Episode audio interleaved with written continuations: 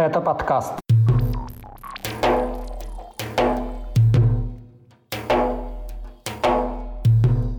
Атаки беспилотников в Краснодарском крае и Адыгее, самонаграждение Рамзана Кадырова, новые санкции из-за войны, задержание подростков в Ростове-на-Дону и Владикавказе и массовые захоронения в Махачкале и Грозном. Об этом и не только в 121-м выпуске подкаста «Кавказ. Реалии». Его проведу я, Иван Мартыненко. Привет!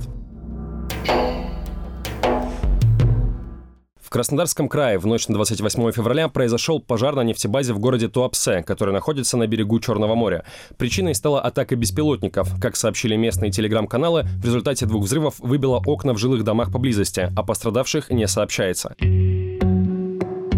Как сообщили Радио Свобода и другие СМИ, под удар попал объект государственной компании «Роснефть». Беспилотники упали в 100 метрах от нефтехранилища. Пожар потушили примерно через 20 минут. На месте были обнаружены две воронки глубиной полтора метра.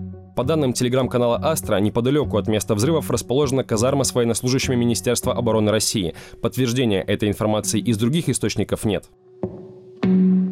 В Минобороны на утро признали, что взрывы в Туапсе произошли в результате атаки беспилотников. Ведомство также подтвердило сведения об атаке дрона в Адыгее. Там, как заявил глава республики Мурат Кумпилов, незначительные повреждения получила хозяйственная постройка на ферме. Никто не пострадал. Смотрим жестяночки. Да, вот самое интересное, где лежат. Диаметр его... Да метр. Метр как минимум. Или ракета. Тут вообще непонятно, что это. Почти одновременно с атаками на Кубани и в Адыгее три беспилотника упали в Белгороде, еще один сбили в Брянской области, другой упал в Подмосковье рядом с объектом «Газпрома». В этих случаях тоже никто не пострадал, заявили власти. Как отмечает издание агентства, удары беспилотников 27-28 февраля – это одна из крупнейших атак в российском тылу после начала полномасштабного вторжения в Украину. Удары по Краснодарскому краю могут свидетельствовать о том, что дроны вооруженных сил Украины способны доставать до Черноморского побережья Кубани, являющегося одним из главных направлений внутреннего туризма в России, добавили журналисты. Министерство обороны России обвинило в ударах Украину, однако там отвергли причастность к атаке беспилотников. Михаил Подоляк, советник Офиса президента Владимира Зеленского, назвал произошедшее внутренними атаками.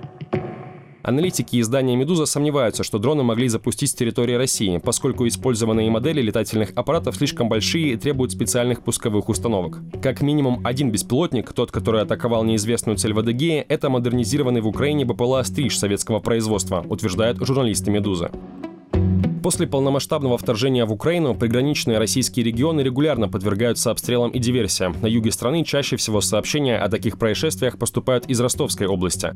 С войной связано еще несколько новостей последней недели. В Чечне открыли 11 мемориальных досок с именами убитых в Украине кадыровцев. В Краснодарском крае похоронили наемника ЧВК Вагнера, который должен был отбывать в колонии 19-летний срок за незаконный оборот оружия, убийство, покушение на убийство, разбой и похищение человека.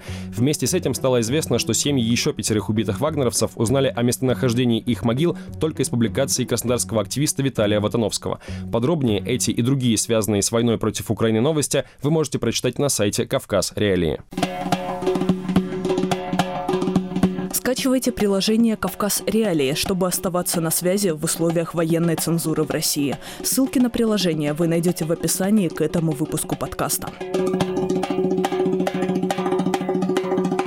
Присваивается звание Героя Чеченской Республики.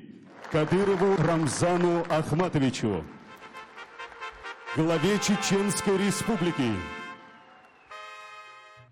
Рамзан Кадыров 24 февраля в годовщину полномасштабного российского вторжения в Украину получил звание Героя Чеченской Республики. Он сам учредил эту награду несколькими месяцами ранее и стал ее первым обладателем. При этом изначально глава региона заявлял в своем телеграм-канале, что новое звание вводится для награждения участников боевых действий. Кроме того, в положении о звании Героя Чеченской Республики указано, что награда присваивается за геройский подвиг. Какой подвиг совершил Кадыров, во время его награждения никто не рассказал.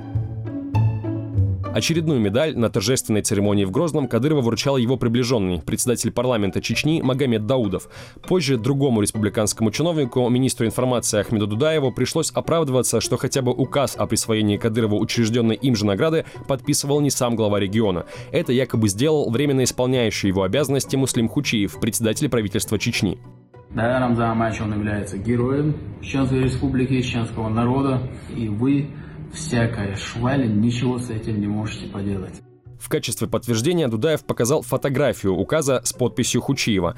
Подлинность документа проверить невозможно, как и то, когда он был создан. На снимке указ датирован 22 декабря. Хучиев в нем назван исполняющим обязанности главы Чеченской Республики. Ранее о том, что он замещал Кадырова в конце прошлого года, не сообщалось. С чем это было связано, Дудаев не объяснил.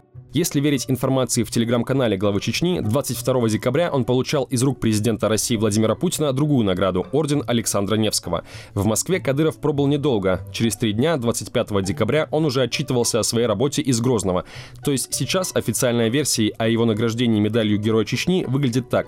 22 декабря Кадыров летит в Москву к Путину получать орден Невского. Ради этого он оставляет исполнять свои обязанности премьера Хучиева, который в тот же день подписывает указ о присвоении начальнику учрежденного им же звание Героя Республики. Незамысловатая схема.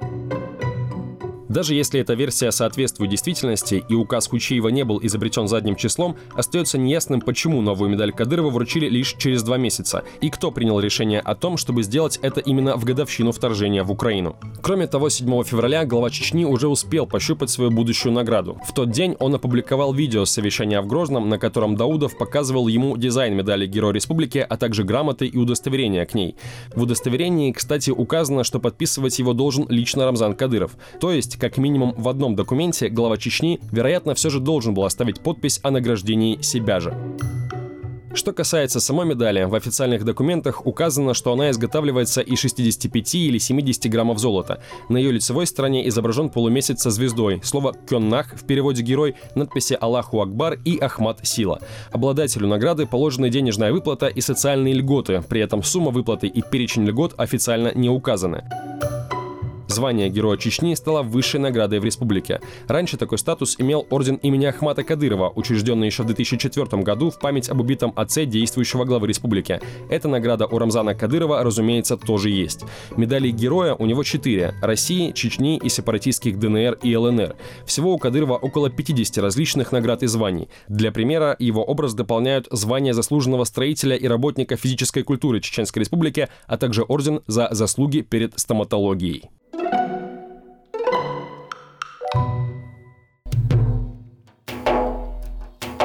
США 24 февраля значительно расширили санкции в отношении российских чиновников и военных. В частности, под новые ограничения попали 47 губернаторов. На юге России это главы Дагестана, Ингушетии, Кабардино-Балкарии, Карачаево-Черкесии, Калмыкии, Адыгеи, Кубани и Астраханской области.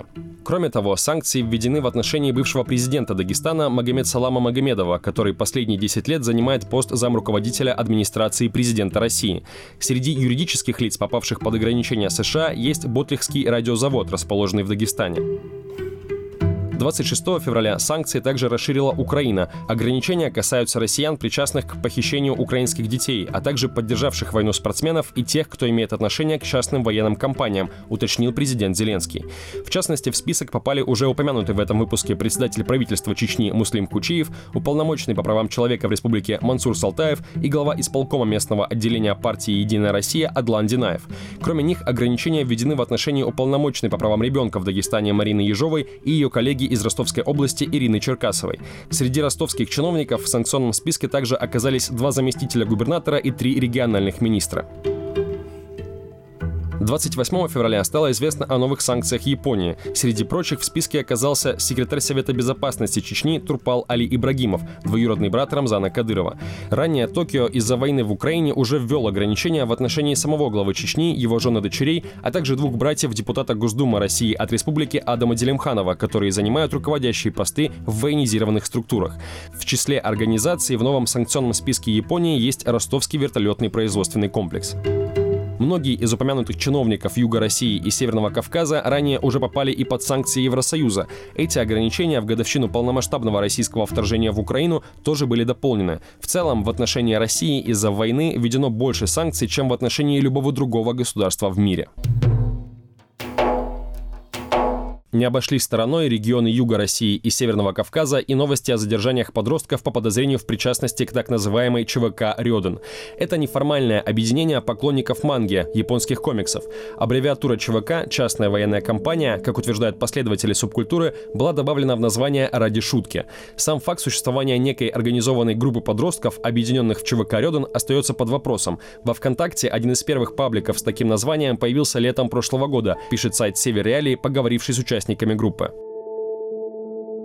После массовой драки с участием предполагаемых последователей ЧВК «Рёдом» в торговом центре в Москве 22 февраля облавы на скопление подростков начались в разных городах России. На юге страны они прошли в Ростове-на-Дону и во Владикавказе. В частности, в столице Северной Осетии были задержаны около 30 несовершеннолетних. Их доставили в отдел полиции для профилактической беседы. Юристы указывают, что подобные задержания незаконны. Доставить подростка в полицию можно только если при нем нет документов, удостоверяющих личность, и если нельзя прямо на месте составить протокол в случае нарушения им закона.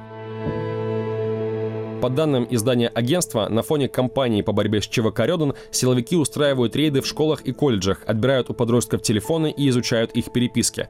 2 марта телеграм-канал «База» без указания источника сообщил о задержании из-за ЧВК «Рёдан» двух школьников в Нальчике, столице Кабардино-Балкарии. Подтверждения этой информации из официальных источников нет.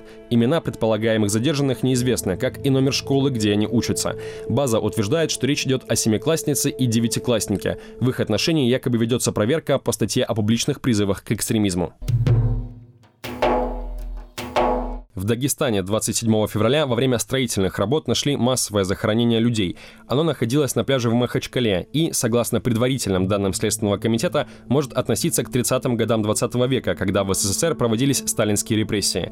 На некоторых черепах видны отверстия, характерные для пулевых. Всего были обнаружены не менее 18 скелетов. Об этом российским государственным СМИ заявили в правоохранительных органах. Примечательно, что рядом с обнаруженным захоронением, как считают местные жители, находится база ФСБ России. Информации о ней в открытых источниках нет. На Яндекс-картах видно, что эта территория обнесена забором с колючей проволокой. За ним еще одно ограждение, закрывающее обзор. По периметру стоят наблюдательные вышки, а на прилегающей территории, согласно спутниковым снимкам, есть взлетная площадка для восьми вертолетов. ФСБ, наследница советских НКВД и КГБ, обнаружение братской могилы в Махачкале не комментирует. Опрошенные редакции «Кавказ. Реалии историки» считают, что на побережье Махачкалы могут оставаться и другие еще не найденные массовые захоронения времен сталинских репрессий. Об этом, в частности, заявила сотрудник Российской Академии Наук Патимат Тахнаева. По ее словам, НКВД скрывала места захоронений, а сейчас ФСБ не раскрывает документы по ним. Как выразилась Тахнаева, она ждала, когда мертвые заговорят о себе сами, раз молчат живые. Сколько жителей Дагестана были репрессированы в 30-е годы прошлого века и с чем связано то, что их тела закапывали именно в прибрежной зоне, объясняет историк Мэрбек Вачагаев. Дагестан, как и другие все регионы того периода во всей стране, Советском Союзе, не стал исключением для того, чтобы выполнять заказ из Москвы, где в каждом регионе давался определенный план, сколько нужно наказать э, той или иной категории людей. Из тех э, данных, которые на сегодняшний день есть, от 8 тысяч и более людей, которые были репрессированы именно в 30-х годах 20 века только в одном Дагестане. Причины, в общем-то, были одни и те же, что и в других регионах. В общем-то, их могли заподозрить в нелояльности к советской власти, в сочувствии э, к тем э, людям, которые хотели в свое время создать, например, Горскую республику и так далее. То есть такого рода разговоры или же э, обсуждения, конечно же, были уже основанием, чтобы этого человека не просто задержать, чтобы он был расстрелян практически абсолютное большинство людей было расстреляно в день суда. То есть днем выносили приговор, и в тот же вечер его расстреливали именно по причине того, чтобы родственники, родные и товарищи не успели что-либо предпринять. И люди, надеясь на то, что могут его спасти, продолжали писать письма в Москву, Махачкалу или в Ростов-на-Дону, который на тот момент являлся центром Северо-Кавказского региона. Их искать-то давно ищут. Другое дело, что все это является частью архива НКВД и ФСБ, которые по сегодняшний день не, не раскрыты. По советским законам это должно было храниться 70 лет, но эти 70 лет могут еще э, увеличить на определенное время, считая, что это вредит репутации государства. То есть на сегодняшний день мы имеем именно вот такого рода картину. Я думаю, что с, э, с момента того, как начали осваивать прибрежную зону Каспийского моря в Дагестане, они будут все больше и больше находить такого рода э, находки, связанные с человеческими останками. В горах было это э, небезопасно для советской власти, то есть люди могли найти это, горы были все-таки более обжитые, а 30-е годы, если мы посмотрим, конечно же, прибрежная зона совершенно пустая. И поэтому для советской власти и для НКВД это было намного проще. И поэтому поэтому хоронили в прибрежной зоне. Поэтому, по всей вероятности, придется еще некоторое время э, сталкиваться с такого рода э, находками э, именно в этой части Дагестана. 2 марта еще одно массовое захоронение нашли в Грозном во время дорожных работ. Эту находку власти Чечни связали с 17-18 веками. Таким образом, они отвергли появившуюся среди пользователей социальных сетей версию о том, что захоронение может относиться к периоду двух войн в республике в конце 90-х, начале 2000-х годов. На этом у меня все. Вы слушали 121 выпуск подкаста «Кавказ. Реалии о главных событиях на Северном Кавказе и юге России». Поставьте лайк и напишите комментарий. Это важно для продвижения подкаста. С вами был Иван Мартыненко. Пока.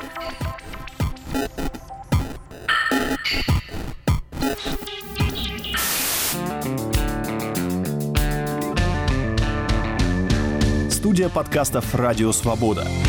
Человек имеет право. Время свободы. Американские вопросы. Кавказ подкаст. Атлас мира. Цитаты свободы. Скучно не будет. Слушай на всех подкаст-платформах. Просто надень наушники. Подкасты «Радио Свобода».